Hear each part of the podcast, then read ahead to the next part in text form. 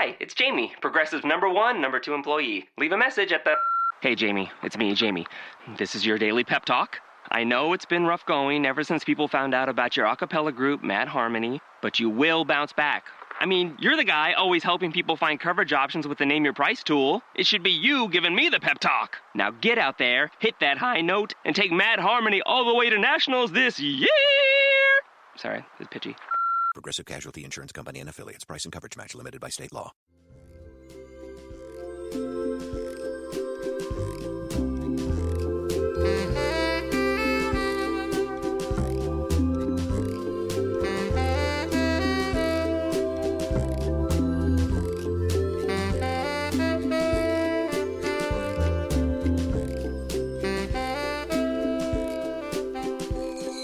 And welcome to Radio Drama Revival, the show dedicated to stories told through the medium of sound, showcasing the diversity and vitality of modern audio theater.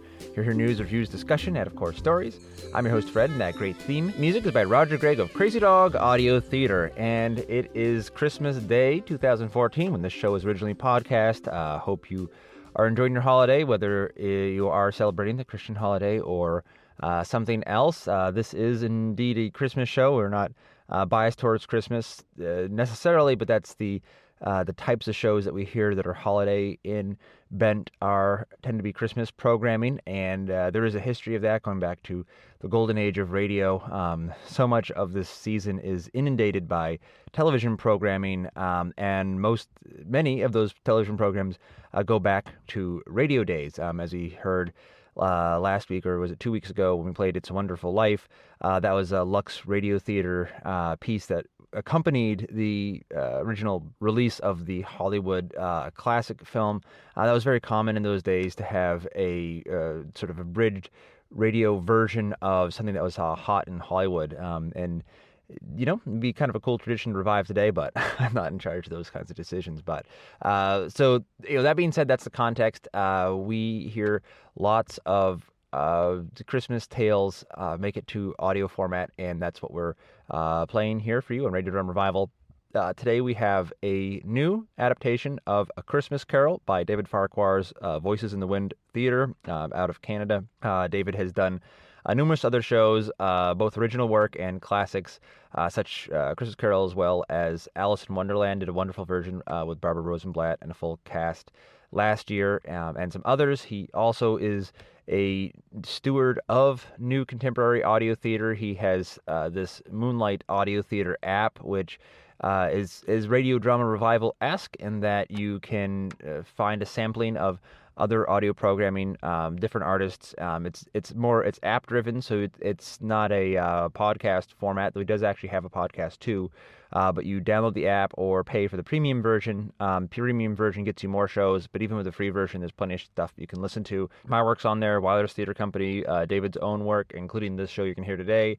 Uh, the Edict Zero is on there. Uh, Mark Time, uh, Great Northern Audio Theaters on there, many others um, at the Moonlight Audio Theater app um, for the app experience. Uh, we do also have a Radio Drama Revival app, uh, which gives you access to this show in both the podcast format, but also the archives uh, by genre category. So if you ever found the idea of going through our 400 shows.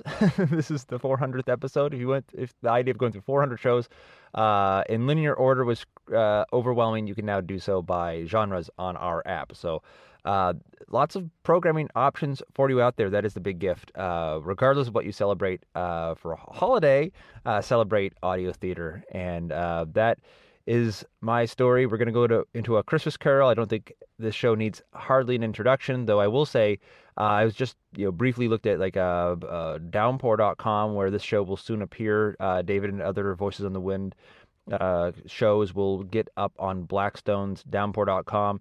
Uh, over 40 renditions of the Christmas Carol out there, um, including two other interesting audio theater versions. Um, we heard part of Shane Salk's piece last year. Shane had uh, was one of the original starters of We're Alive, but left that project and and went on to do uh, this other piece. Uh, we also the curiously titled Macabre mentions a Christmas Carol, which has a rather uh, dark and dismal looking cover, but appears to be a regular adaptation of A Christmas Carol. So, uh, plenty of other choices too, even amongst this original title. And uh, Craig Wichman of Quicksilver Radio Theater, who themselves did an adaptation of A Christmas Carol, uh, did Standing at the Spirit uh, by Your Elbow, if I got that right. Sorry, Craig, if I did not. Um, there's a title now on Amazon and other places that is actually a historic uh, text uh, scholarly text on the history of A Christmas Carol as adapted by, into audio theater. And that is uh, quite interesting for the radio scholars out there. So, a lot of history and tradition in this story. And of course, it's one that's also uh, done in countless theaters across the United States this time of year. Here's your audio version A Christmas Carol. Enjoy.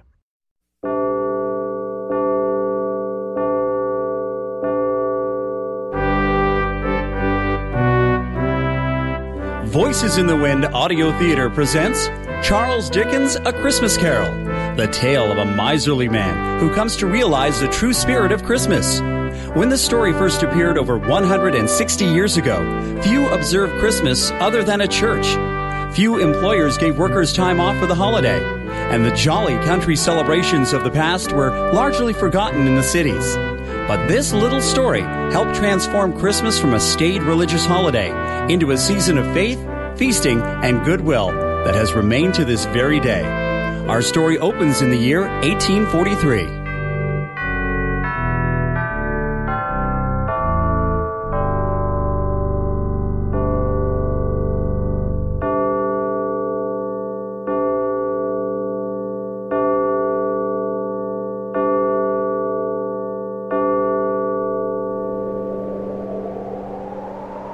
Once upon a time, of all the good days in the year, on Christmas Eve, old Scrooge sat busy in his counting house. Ebenezer Scrooge was a squeezing, wrenching, grasping, scraping, clutching, covetous old sinner, a hard hearted miser, secret and self contained, and solitary as an oyster a morose and lonely man who consorted with nobody but himself. On this evening, the office of Scrooge and Marley was shrouded in cold, bleak, biting weather. External heat and cold had little influence on Scrooge. No warmth could warm, no wintry weather could chill him. No wind that blew was bitterer than he.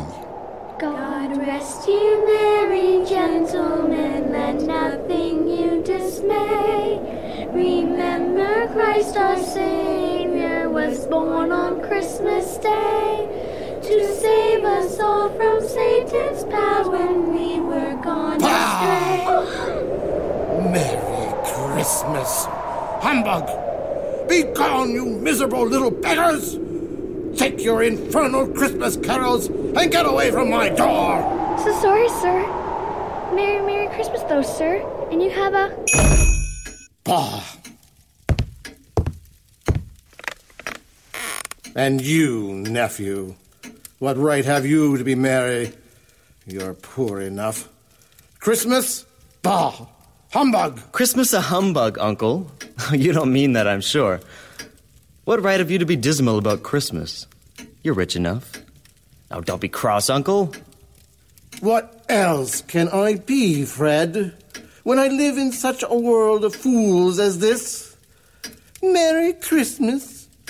If I could work my will, every idiot who goes about with Merry Christmas on his lips would.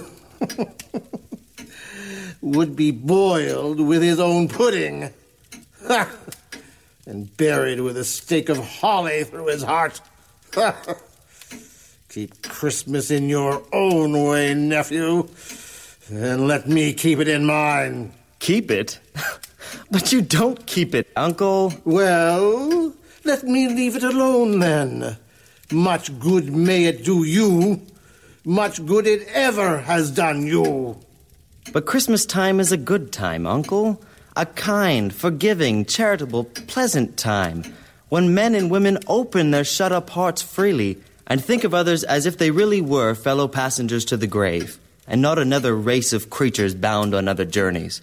And therefore, uncle, though it has never put a scrap of gold or silver in my pocket, I believe that it has done me good, and will do me good. And I say, God bless it. God bless Christmas. You there, Bob Cratchit! Let me hear another sound from you, and you'll keep your Christmas by losing your situation. Now, return to your accounting. Huh? yes, sir. Don't be angry, Uncle. Come, dine with us for Christmas dinner tomorrow. Kate would love to meet you. Kate? Oh, yes, your wife. Huh. Why did you get married? Because I fell in love, Uncle. Because you fell in love? With a woman as penniless as yourself, Fred? Oh, good afternoon. But you never visited before my marriage. I want nothing from you. I ask nothing of you. Very well. Good afternoon. Oh, I'll keep my Christmas humor to the last. So a Merry Christmas, Uncle. Good afternoon. And a Happy New Year. Good afternoon. Mr. Cratchit, see my nephew out. Uh, this way, uh, Mr. Fred, and uh, a Merry Christmas to you. And to you and your family, Bob. How is Mrs. Cratchit and your children? And especially your youngest, the little lame boy?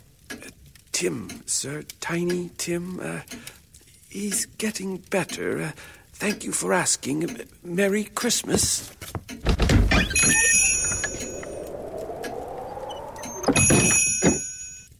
Bah. With 15 shillings a week and a wife and family, talking about a Merry Christmas. Answer that, Cratchit!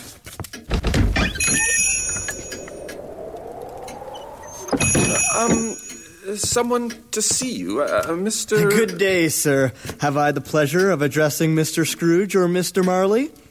Mr. Marley, my partner, has been dead these seven years. In fact, he died seven years ago this very night. I am Ebenezer Scrooge.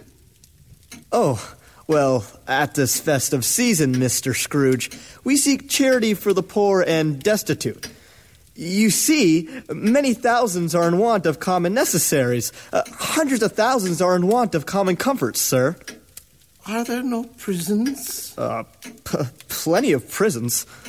And the union workhouses, are they still in operation? They are. I, I wish I could say they were not.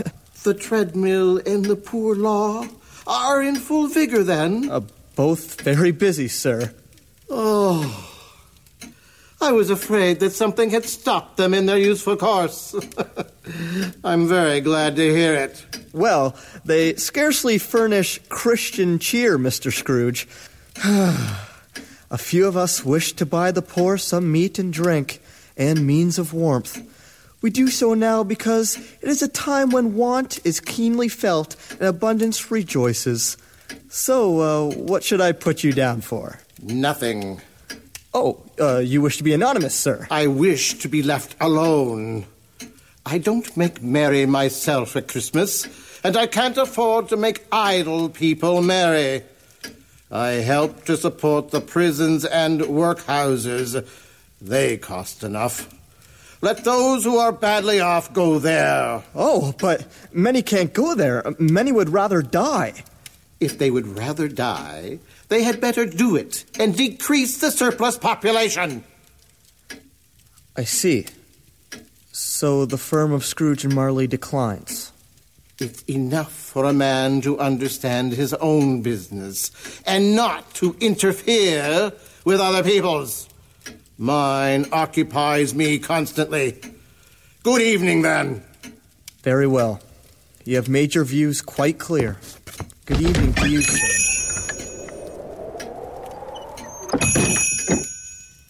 Humbug.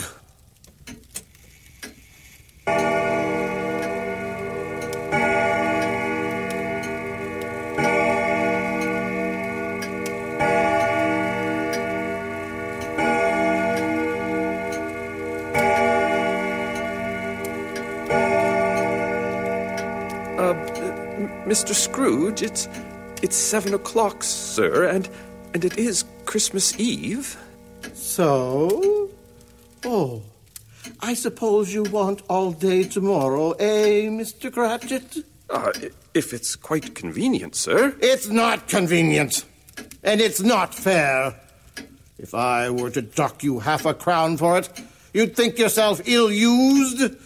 And yet, you don't think me ill used when I pay a day's wages for no work. Tis but once a year, sir. A poor excuse for picking a man's pocket every 25th of December. But I suppose you must have the whole day. Huh?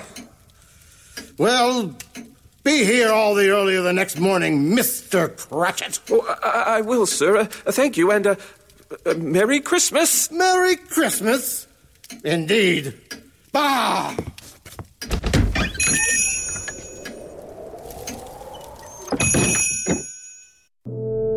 Scrooge took his melancholy dinner in his usual melancholy tavern and walked home through the rolling fog and bitter cold.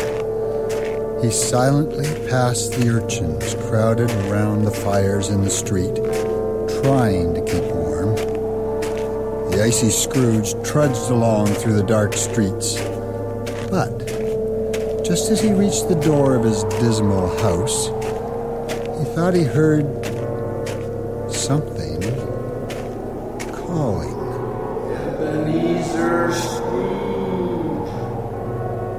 Ebenezer Scrooge. It was the voice of his long dead partner, Jacob Marley, whose ghostly face appeared on the door knocker. Scrooge hurried inside, closed the door, and locked himself in. He double locked himself in. He checked the sitting room, bedroom, lumber room, all as they should be. Nobody under the table, nobody under the sofa, nobody under the bed, nobody in the closet, secured against surprise. Scrooge put on his dressing gown and nightcap and sat down before the fire to take his gruel. When, suddenly,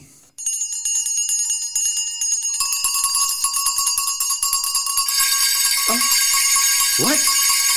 What is it? Every bell in the house must be ringing. What in the world? N- nonsense. Humbug. It's all humbug. I had. What- What's that? Someone's in the cellar. But the doors are locked. Double locked. Something is coming. Up the stairs. Closer. It's outside my door. It's humbug. I won't believe it. Humbug, I say. Ebenezer Scrooge.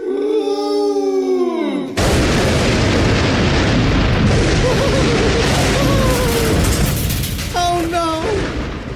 What? What do you want with me? Who, who are you? In life, I was your partner, Jacob Marley. You don't believe in me, Scrooge? Why do you doubt your senses? Uh, a, a disorder of the stomach makes them cheats. You're, you're not a ghost. You're just a bit of bad beef, a blot of mustard, a fragment of an underdone potato. Ha! There's more of gravy than of grave about you, whatever you are. Hum, humbug, I tell you. Hum. Mercy! I believe you. I believe you. I must, oh dreadful apparition. Why do you trouble me? Why do spirits walk the earth? Why come to me? It is required of every man that the spirit within him should walk among all his fellow men. If that spirit goes not forth in life, it is condemned to do so after death, doomed to wander the world and witness what it cannot share, but might have shared and turned to happiness. Oh! You are fettered, Jacob. Tell me why. I wear the chain I forged in life, link by link, yard by yard. I am chained by cash boxes, keys, headlocks, ledgers. Witness the weight and length of strong chain you bear yourself, Scrooge. It is a ponderous chain. I see no chain. You shall, on the day of your death. Mark me, in life, my spirit never roved beyond the narrow limits of our money changing hole. So, now I'm doomed to wander without rest or peace. No regret can make amends for one life's opportunity misused. But you were always a good man of business. Business? Business? Mankind was my business. The common welfare was my business. Charity, mercy, forbearance, and benevolence were all my business. Oh, and it is at this time in the rolling year that I suffer most. I'm. I'm sorry for you, Jacob. Is there anything I can do? For me, it is too late. But I have come to warn you of a hope and chance of escaping my fate. You will be haunted by three spirits. Expect the first tomorrow when the bell tolls one. The second, the next night at the same hour. The third, upon the next night at the last stroke of twelve. Without their visits, you cannot hope to shun the path that I tread. Oh! Ebenezer, look out this window. That poor woman and her infant huddled on the doorstep below. Look that you may see for your own sake. Ghosts! Hundred! Jane! Just like yourself. They surround the woman. But they're not hunting her, they're pleading. Doesn't she see them? Why do these ghosts lament, Jacob? Why do they wail? They seek to aid her. They seek to do good in human matters, but have lost their power forever. They wail in unceasing torture and remorse. Beware this cruel fate, Ebenezer. Beware! Beware. Beware.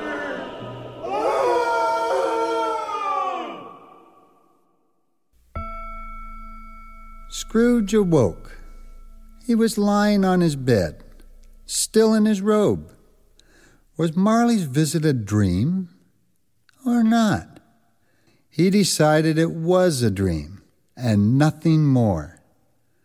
But suddenly, the curtains of his bed were drawn aside, and Scrooge found himself face to face with an unearthly visitor who drew them. It was a strange figure, like a child, yet not so like a child as like a, an old man. Ebenezer Scrooge. Are you the spirit whose coming was foretold? I am the ghost of Christmas past. Long past? Your past. I come for your welfare. Rise and walk with me. Out the window? But I'm a mortal and liable to fall. Bear but a touch of my hand on your heart, and you shall be upheld in more than this. As the words were spoken, they passed through the wall and stood upon an open country road with fields on either hand. A little market town appeared in the distance, with its bridge, its church, and winding river. It was a clear, cold winter day, with snow upon the ground. Do you recognize this place, Scrooge? Good heaven! I was bred in this place. I was a boy here. Look, and that coach going by. My schoolmates, Charles and John. They're on the Norfolk coach, uh, taking them home for the Christmas holiday. Hello, Johnny. It's me, Ebenezer. Wait. These are but shadows of the things that have been. They have no consciousness of us. Come.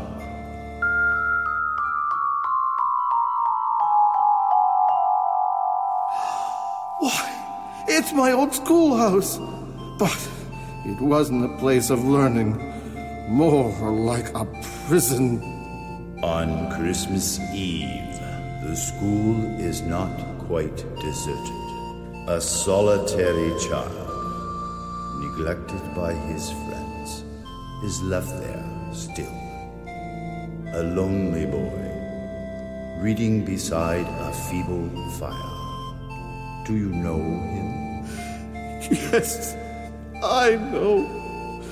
I am that child, alone. My only companions were my books Ali Baba, Robinson Crusoe. Oh, poor boy. Oh, I, I wish. But it's too late now. What is the matter? Oh, nothing. There were children singing a Christmas carol at my door last night. I should like to have given them something, that's all. Let us see another Christmas. Come.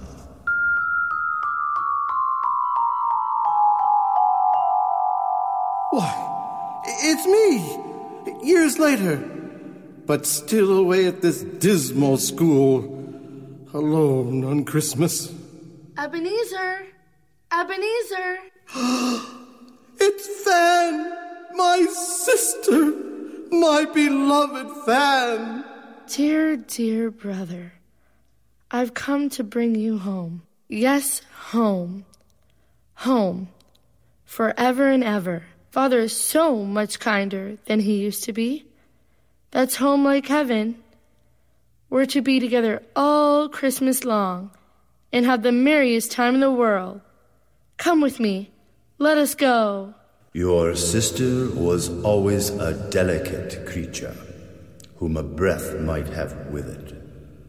But she had a large heart. She died a woman, but had, as I think, children. One child, my nephew, Fred. Oh, my, how he does resemble his mother. Come to another Christmas past, a celebration.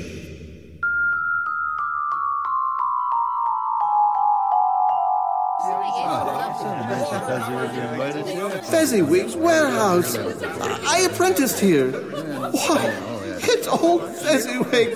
Bless his heart. It's Fezziwig. Alive again. One of his Christmas parties. Yo there, Ebenezer. Dick, no more work tonight. Christmas Eve. Join in the festivities. Merry Christmas all. Come and dance. Do you recognize yourself, Scrooge? A young man with a twinkle in your eye and a future before you? You're quite enjoying yourself. Oh, it was a marvelous party. with cake and punch and cold roast and mince pies and plenty of beer. Oh, look at old Fezziwig, how he dances. Oh, it's glorious.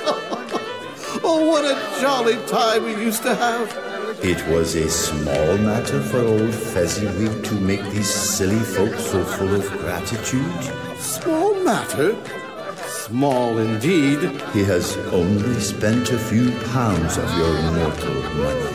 And look, is it so much that he deserves this praise? It isn't that. It isn't that, Spirit. Fezziwig has the power to render us happy or unhappy, to make our service light or burdensome, a pleasure or a toil. The happiness he gives is quite as great as if it cost a, a, a fortune. What? Is something bothering you, Scrooge? No, no. I should like to say a word or two to my clerk, Bob Cratchit, just now. Scrooge, my time grows short. Quick. Several years later. Oh, Belle! As beautiful as ever. A penniless girl who loved you, Scrooge. And I her. It didn't matter that she had no dowry. We were so happy together. Until your career with Jacob Marley came between you. As you gained, so you lost. Do you see yourself? You're older now, a man in the prime of life. Your face has begun to wear the signs of care and avarice. Your eyes are greedy, the eager, restless eyes of a miser. No, no, no! Spare me this, not this spirit, no!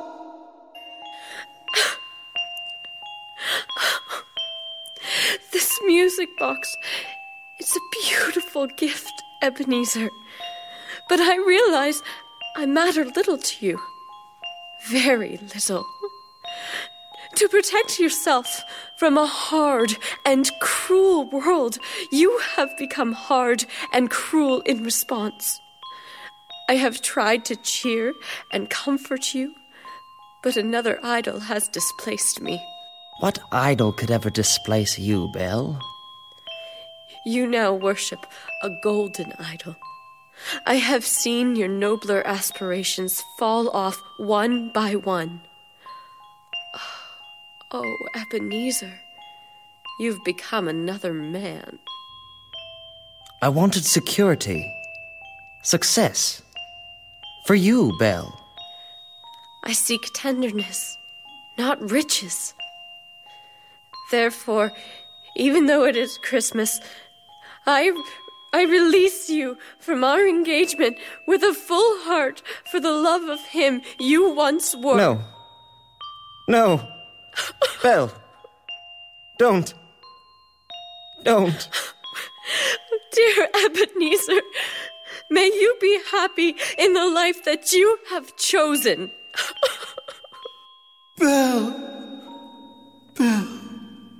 No. Spirit. Show me no more. Why do you torture me? Remove me. I cannot bear it. Haunt me no longer.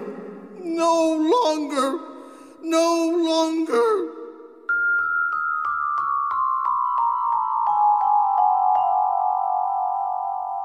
The whole scene disappeared, and Scrooge found himself once more alone, back upon his bed.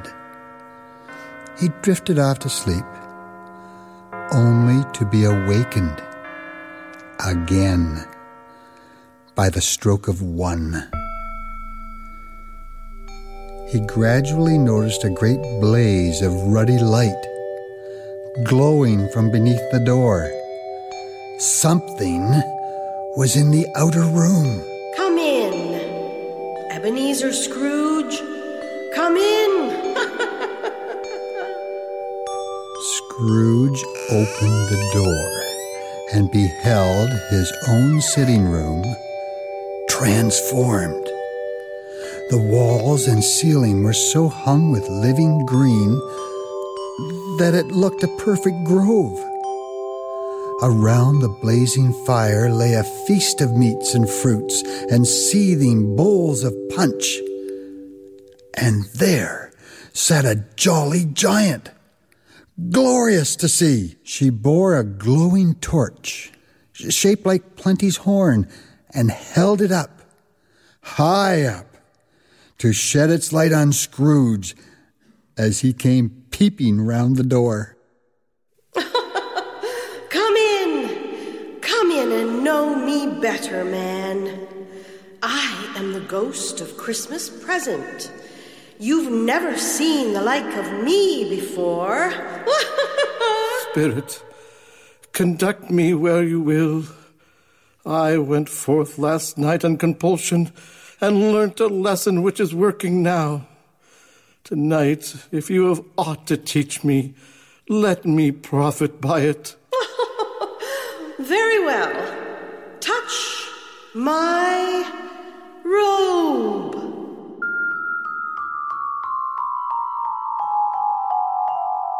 And instantly they were transported to the streets of London on a bright Christmas day. The shops were bustling, with jolly people completing their errands or returning from church. The grocers, the poultry and fruit shops, all were busy and all a delight. Presently, Scrooge and the spirit came to Camden Town, to a humble house on a humble street. This is the home of my clerk, Bob Cratchit, his wife and six children. Why are we here, Spirit? What has ever got your precious father then? And your brother, Tiny Tim? Oh, but here's Martha, Mother. Hurrah! Sorry I'm late, Mother. We had a deal of work to finish up last night and to clear away this morning. Well, never mind. So long as you are come, sit ye down by the fire, my dear, and have a warm. Lord bless ye. No, Father's coming. Hide, Martha, hide. Father, Father! Father, Father! Father, Father! Ah, Peggy, Belinda, Frederick, Harriet. Why, where's our Martha? Not coming. Not coming? But Not coming upon Christmas Day? Here I am, Father. Merry Christmas. How did little Tim behave at church, Bob? As good as gold, Mother. And better, eh, Tim? They sang ever so nice, Mother. I hope the people saw me in church. because I'm a cripple, and it might be pleasant for them to remember on Christmas who made lame beggars walk and blind men see. Bless you, my son. See, Mother, his heart is strong, and, and he will get better. Ah, I know it. Oh, let's play a game. Father, play the memory game with us. Please, please. Yes, and then we'll sing some songs and. Oh, look! Oh, smell that goose. Hurrah, look, look. There was never such goose, never. All right, be seated. Here you go. Take your turn now. There's plenty of stuffing, potatoes, and plum pudding for all of you. Martha, dear, sit next to Tiny Tim make sure he eats plenty. He must get strong and well. If anything should happen to him, I. Oh, Mother, don't even think that. I'll see that he eats well. Here, Tim. Uh, quiet, please, quiet. Such a feast requires a, a Merry Christmas to us all. God bless us. God bless us. God bless us. God bless us. God bless us. God bless us. God bless us, everyone. Tell me, Spirit. Tell me if Tiny Tim will live. I see a vacant seat by the chimney and a crutch without an owner, carefully preserved. If these shadows remain unaltered by the future, the child will die. No, no. Oh, no, kind spirit. Say he will be spared. Why? If he be like to die, he had better do it and decrease the surplus population. Oh, you use my own words against me. Yes. Perhaps in the future you will hold your tongue until you have discovered what the surplus population is and where it is. It may be that in the sight of heaven you are more worthless and less fit to live than millions like this poor man's child. Here's the punch. Ugh, steaming hot. Take your turn. There's enough for a toast, and one after that. A toast, a toast, a toast to Christmas. Here.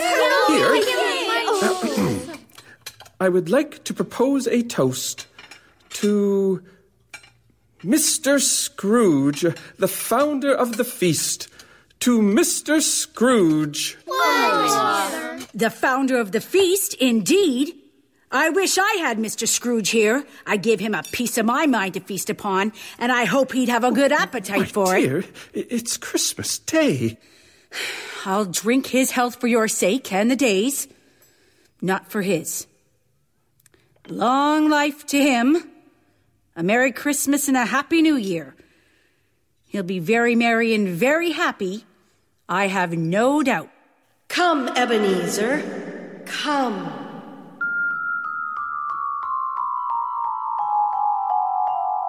Oh, my nephew, Fred, and his wife, Kate, and their many hungry friends.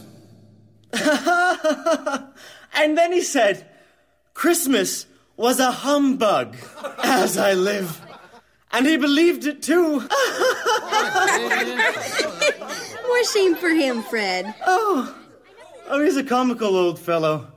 Oh, that's the truth. And not so pleasant as he might be. However, his offenses carry their own punishment, and I have nothing to say against him. I'm sure he is very rich. At least you always tell me so. But what of that, my dear wife? His wealth is of no use to him. He doesn't make himself comfortable with it. I have no patience with Well, him. I have.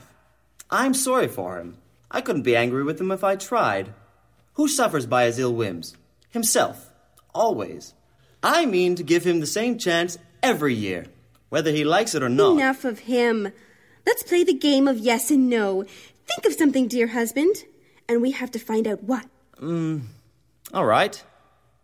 Quick now, ask away. Vegetable. No. Animal? Yes. A friendly animal. No. Disagreeable. Yes. Savage? Yes! Grunts and growls, talks. Um, yes to both, sometimes. Hmm.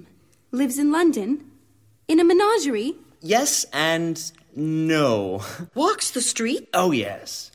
Horse? No, no, no. Then it's a bull. Tiger? No! A bear? No, but almost. I found it out, Fred. I know what it is. You do? What is it? it's your Uncle Scrooge. Yes! oh, he has given us plenty of merriment, I'm sure. And it would be ungrateful not to drink his health.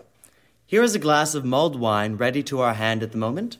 So here, a Merry Christmas and a Happy New Year to the old man, whatever he is. He wouldn't take it from me, but he may have it just the same. To Uncle Scrooge. Uncle Scrooge.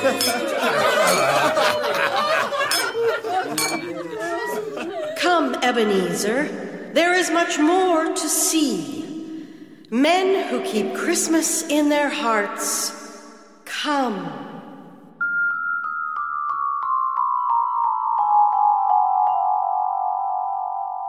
Much they saw, and far they went, and many homes they visited, but always with a happy end. The spirits stood beside sick beds, and they were cheerful. On foreign lands, and they were close at home. By poverty, and it was rich. In almshouse, hospital, and jail. In misery's every refuge, the spirit of Christmas left her blessing and taught Scrooge as she went. At last, they returned to the streets of London for the spirit's final lesson. But the spirit had aged. My life upon this globe is very brief. My time with you, Ebenezer, is almost done. Have you gained by what I have shown you of the good in most men's hearts? Uh, I, I don't know. How can I promise? Perhaps I'm too old to change. If it is too hard a lesson to learn, then look upon these. Look here, beside me. What? Two frightful, hideous, miserable children. Yellow, meager, scowling. Spirit. Are they. Are they your. They are man's children.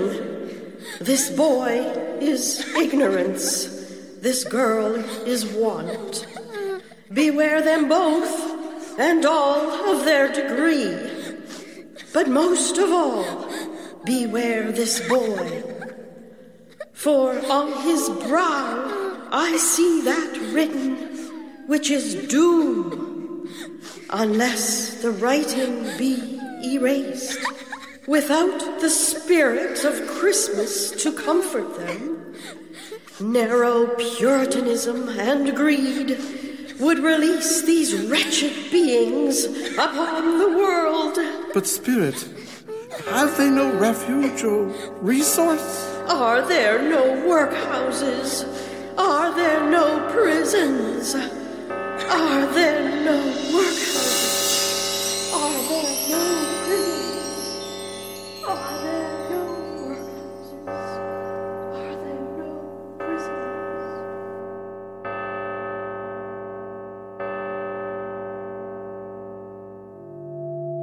And with that, the ghost of Christmas present dissolved into the mist, and Scrooge stood alone upon the street. As the last stroke of midnight rang, Scrooge remembered the prediction of old Jacob Marley, and lifting his eyes, he beheld the third spirit, a solemn phantom shrouded in black, draped and hooded, coming like a mist along the ground towards him. I am in the presence of the ghost of Christmas yet to come. Yes! You are about to show me shadows of the things that have not yet happened, but will happen.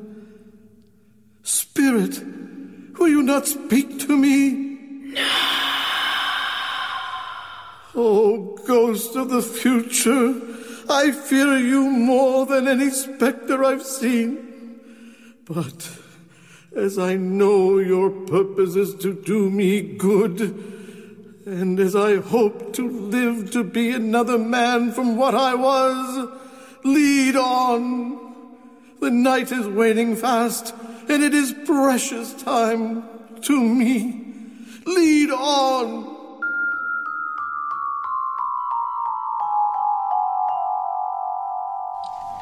When did you first hear about this? Why, it's my accustomed corner at the Royal Exchange among the merchants. And here are my fellow businessmen, as I have seen them often. Well, I don't know much about it either way. I only know he's dead. When did he die? Last night, I believe. Well, old Scratch has got his own at last, eh? So I'm told. Oh, what's he done with his money? His company, perhaps. He hasn't left it to me.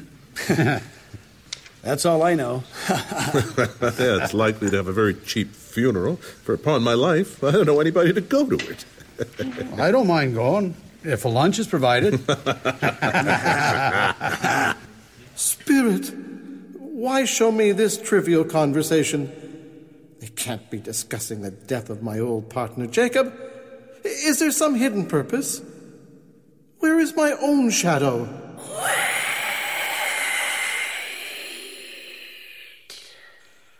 I expect the conduct of my future self to provide some latent moral for my own improvement. I have been resolving a change of life, and I hope you can show me my newborn resolutions being carried out here.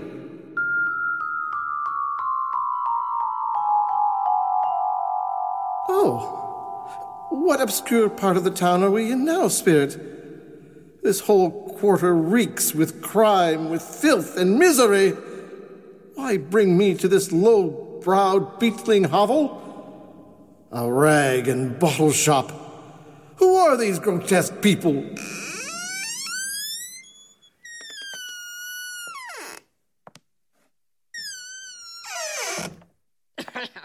Look here, old Joe. Let the charwoman be the first. Let the laundress be second. And let the undertaker's man be third. Ah, then, what have you got to sell? What have you got to sell?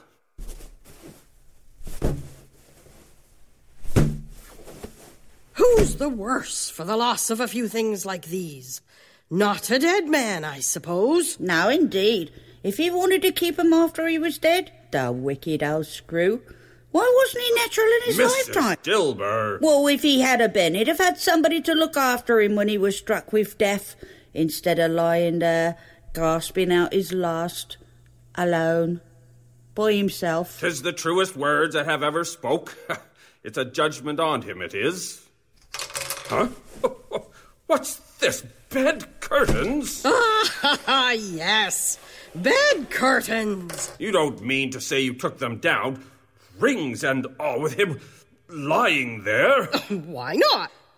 Ah, don't drop that oil upon the blankets now. His blankets, too? And this fine shirt. It's the best he had. They'd have wasted it by dressing him up. If it hadn't been for me. oh, Spirit, I see, I see. The case of this unhappy man might be my own. My life tends that way now.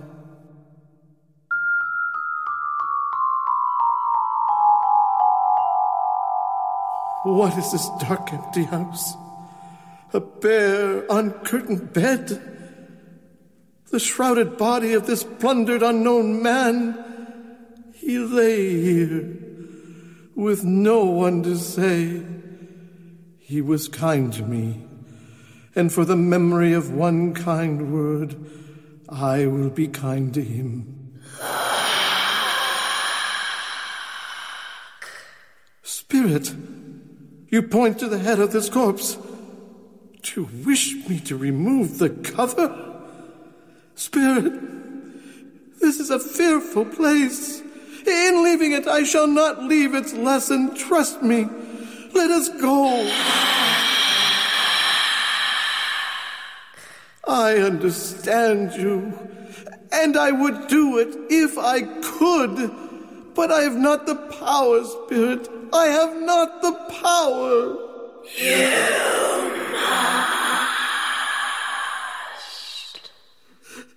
No. Oh, let me see some tenderness connected with a death, or this dark chamber will be forever present to me.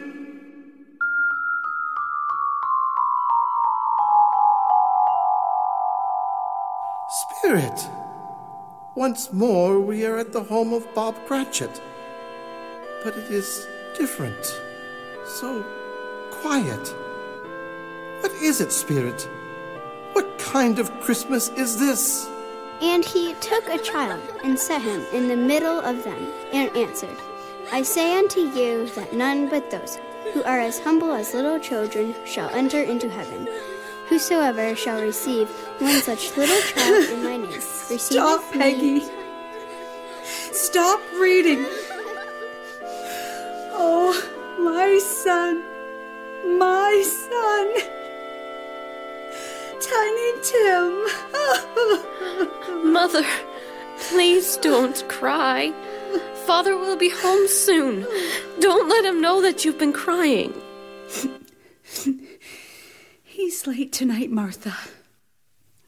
When he had Tiny Tim on his shoulder, he would walk very fast, very fast indeed. But the child was light to carry, and Father loved him so. It was no trouble. No trouble at all. Here's Father now.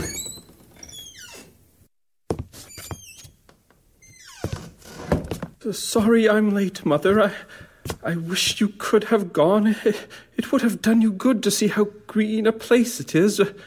But you'll see it often. I, I promised. I promised Tim that that we'd walk there on on Sundays. Oh, Bob. little child. My little little child. Oh. Spectre, something informs me that our parting moment is at hand. Tell me, what man was that whom we saw lying dead?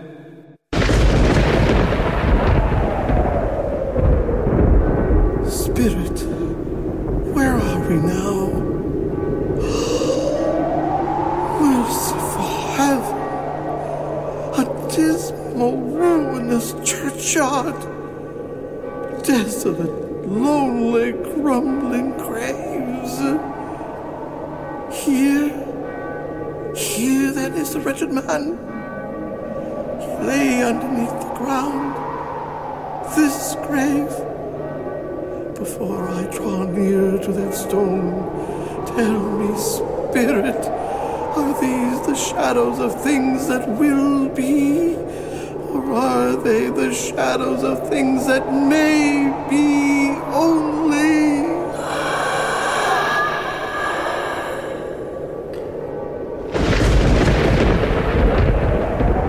Spirit, that gravestone, what is written upon it? Wait.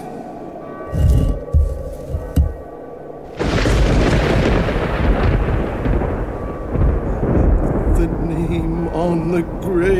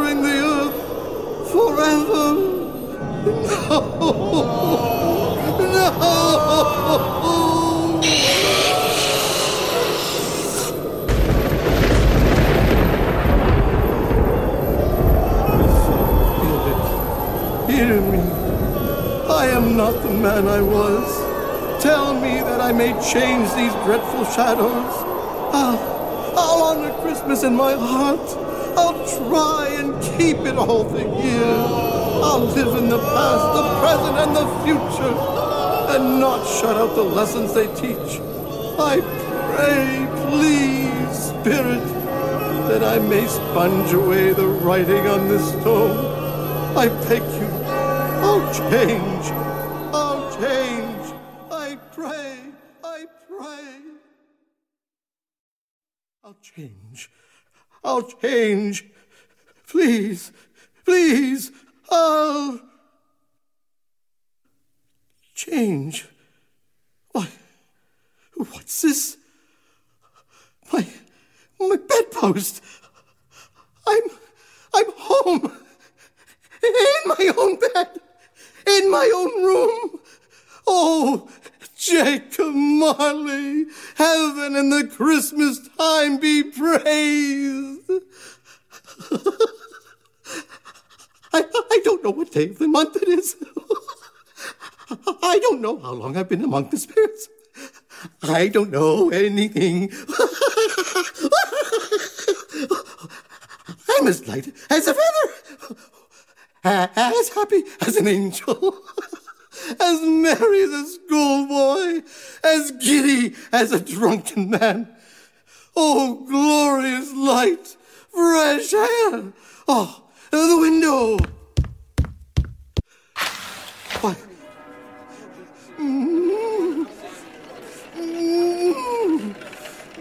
Mary. Mary. Merry. Merry Christmas.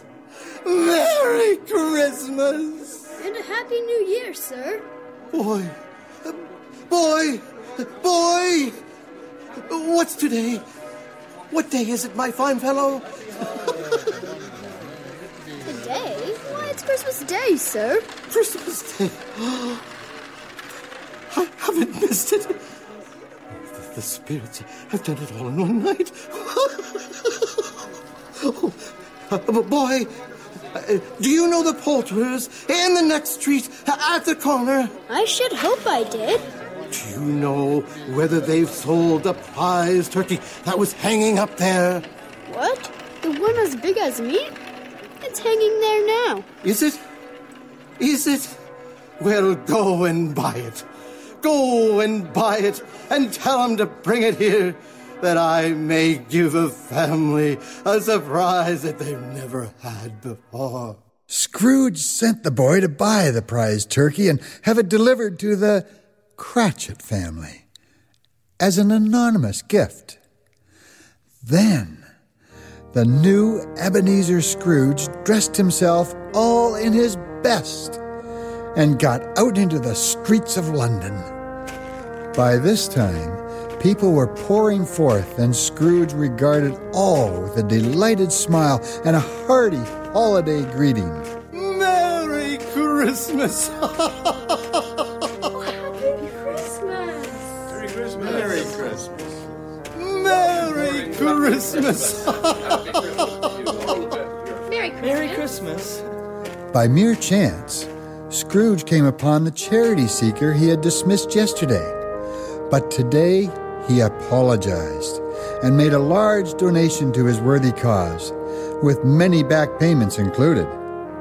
He went to church, walked about the streets, watched the people hurrying to and fro. He patted children on the head, questioned beggars, and found that everything could yield him pleasure. He had never dreamed that any walk, that anything could give him so much happiness. In the afternoon, he turned his steps to the door of his nephew, Fred, who was in the midst of Christmas dinner with his wife and their many hungry friends.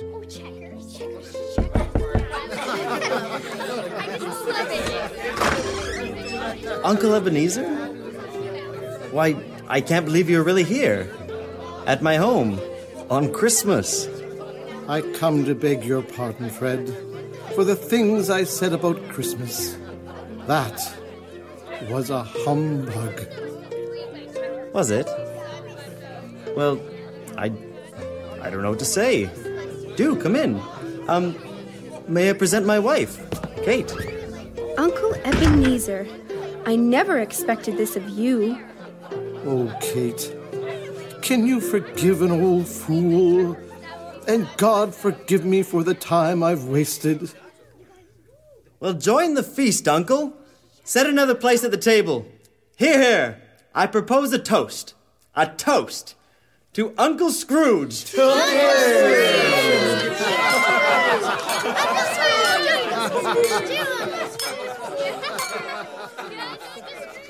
And so, Ebenezer Scrooge rejoined his family and rejoined the family of man. The next morning, he was early at the office. If he could only be there first and catch Bob Cratchit coming late. That was the thing he set his heart upon. And was Bob ever late? The clock had struck nine. No Bob. Quarter past. No Bob. Finally,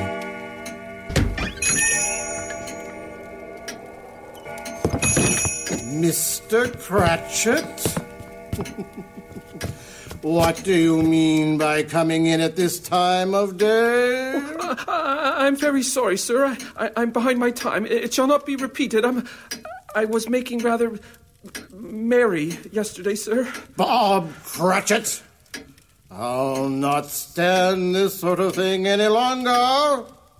And therefore, therefore, I am about to raise your salary. oh, please, sir, oh. you're, you're, you're, you're going to raise my, my, my, my salary, but, but, but, but sir. Wait. No, Bob. I've not lost my senses. I've come to them. A Merry Christmas, Bob. A merrier Christmas than I have given you for many a year. I'll raise your salary and endeavor to assist your struggling family. We will discuss your affairs this very afternoon over a Christmas bowl of smoking bishop. Bob, Merry Christmas! Scrooge was better than his word. He became as good a friend, as good a master, and as good a man as the good old city ever knew. And to Tiny Tim, who did not die, he became a second father. And it was always said that Ebenezer Scrooge knew how to keep Christmas well. May that be truly said of us, all of us. And so, as Tiny Tim observed, God bless us, everyone. You have been listening to Charles Dickens' A Christmas Carol, featuring Michael Dick as Ebenezer Scrooge, Bob Telfer as the narrator, Bill Ty as Marley's ghost, Norm MacLeod as the first spirit, Jan Holt as the second spirit, and Oliver DeGiorgio as young Scrooge and nephew Fred. Also featured were Alex Tomasowski, Keith Burnett, Noel Dupuy, Laura Van Veen, Alexandra Poole, Pat Goff, Hope O'Brien, Shanessa Harris, Burke Bashar, and Celeste Dupuy as Tiny Tim. The audio script was written by Anthony Palermo and adapted for Voices in the Wind Audio Theater by George Czar. The production was directed by George Czar and Noel Dupuy. Music by Anthony Palermo. A Christmas Carol audio production was recorded, mixed, and mastered by Design Sound Productions, Chatham, Ontario. And that was A Christmas Carol by Voices in the Wind Theater, voicesinthewind.ca. Uh, things are completely different going back to our regular sort of programming next week. Uh, in the meantime, don't miss some excellent shows on BBC's iPlayer. Uh, Dirk Maggs' Good Omens is out. Uh, fan freaking tastic. Don't miss it. The BBC iPlayer. I'll put links with our show notes as well. Um, in the meantime, like I mentioned, hundreds of hours of programming at our archives, radiodramarevival.com. We've just hit 400 episodes. Uh, we've got an app. Look for Radio Drama Revival on the iTunes or Android store. Uh, you can also find our podcast on iTunes or Stitcher or SoundCloud on Facebook, facebook.com forward slash Radio Drama Revival, on Twitter at Radio Drama. You can drop me an email, leave feedback anytime at fred at radiodramarevival.com. Uh, if you like what you hear, this is a free fan supported show. Uh, check out radiodramarevival.com and hit support to make a donation. Really appreciate those, especially uh, small recurring donations. Uh, give us sort of predictable uh, means to keep the bills paid each month. So thank you so much. Radio Drama Revival is produced by yours truly, Fred Greenhalgh. Our submissions editors are Monique and Matthew Boudreau of Oral Stage Studios. Copyright of all individual productions remains their original producers, but do please share this show as far and widely as you'd like. Radio Drama Revival is a production of Radio Drama Revival LLC and is podcast at radiodramarevival.com as a labor of love. Till next time, keep your mind and your ears open. Thanks for tuning in and have a great week.